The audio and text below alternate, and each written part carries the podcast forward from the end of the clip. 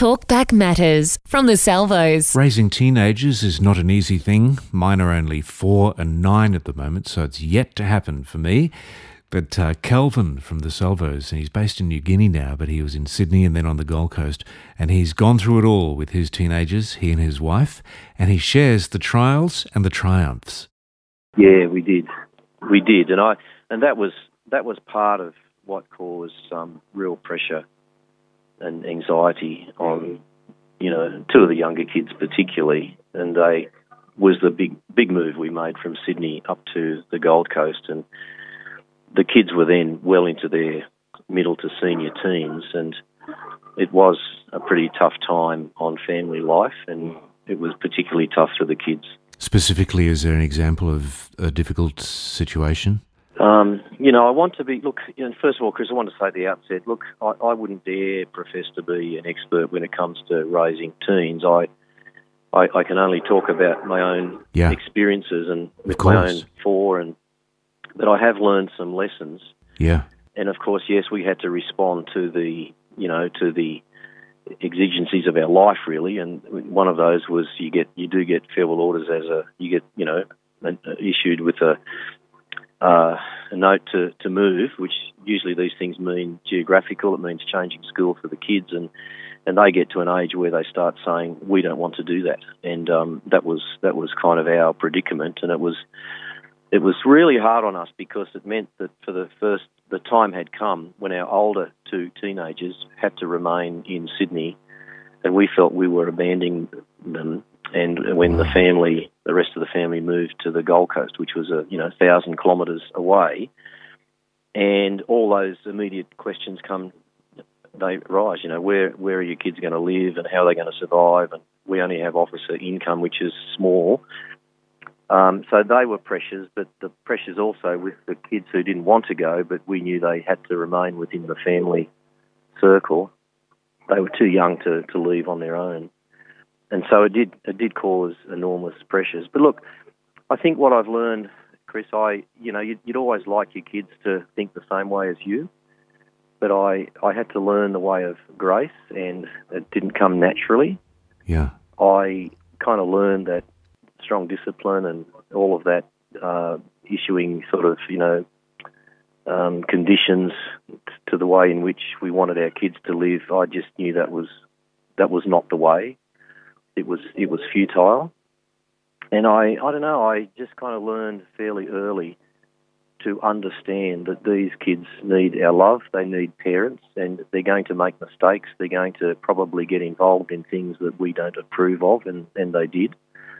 But they still had a home to come home to, but they never came home to an angry father Right. or mother. Um, and I think if I'm sort of, I'm just trying to articulate. This is a long time ago because I, I, I was probably aware, but I had to learn this. But I was aware that I never ever wanted to say or do anything that would that would break the bridge between our children and and their parents. Yeah.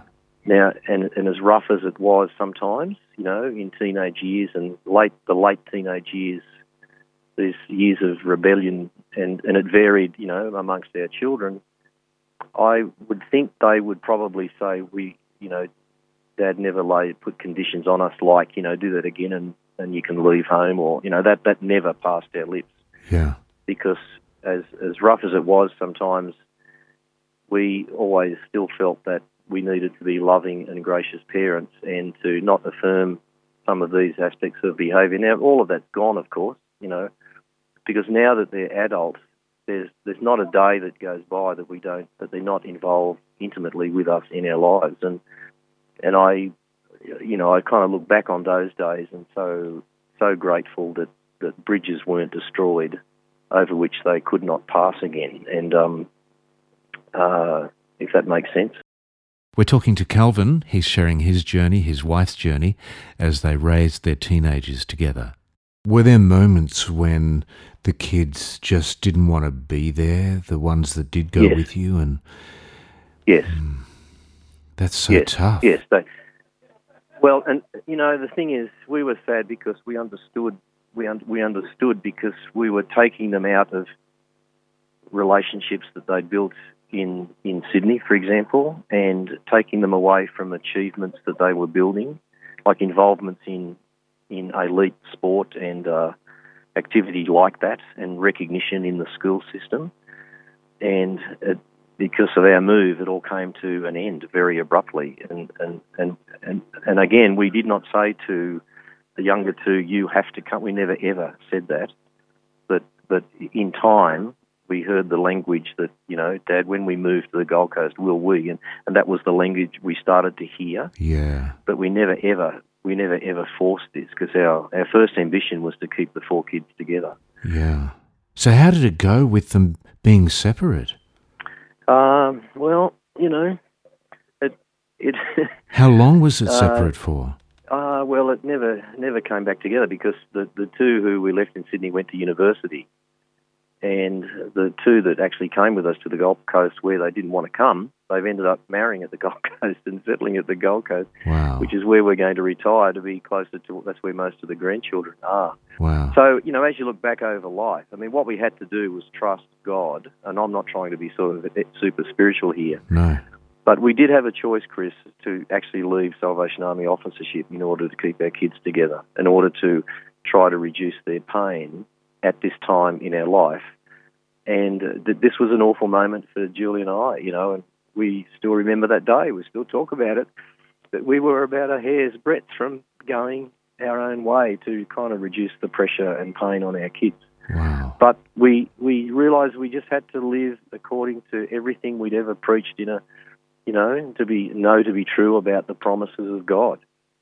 And wow. we had to make this really hard call and to say, Lord, you've called us to this life. If we follow you, you promise to catch to catch our kids if they fall, you know, and and it's amazing. The two we left in Sydney at university, they've incredibly flourished, as have the other two, and um, but in different ways. And uh, uh, and so we delight in our, you know, it's a delightful picture, our little alley family, and we're we're as close as anything, and um, we we go to bed at night not worrying about our kids. You know, we we pray for them every day, and and uh, family life for us now is very close and and actually quite you know very very happy. And the kids are their own best friends, of course, wow. and they do live. Uh, the two still live in Sydney, and the other two live at the Gold Coast, and.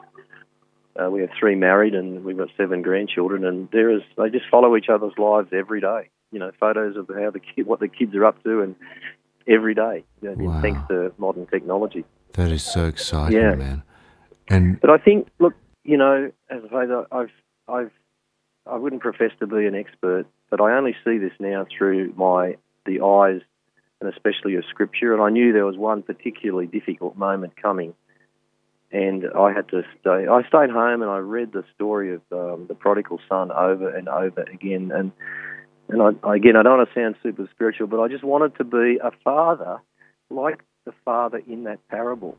Yeah. And um, uh, I because I felt that's what my children deserve. They deserve in their father to to at least in a small way experience something of what the nature of God is is like, and that that's come by a, a kind of a discipline, but part of our our growth through those experiences. That's Calvin's story, his journey raising his teenagers with his wife. If you have a story raising your teenagers, some trials, some triumphs, we would love to hear from you. You can email us from our website, salvationarmy.org.au forward slash radio.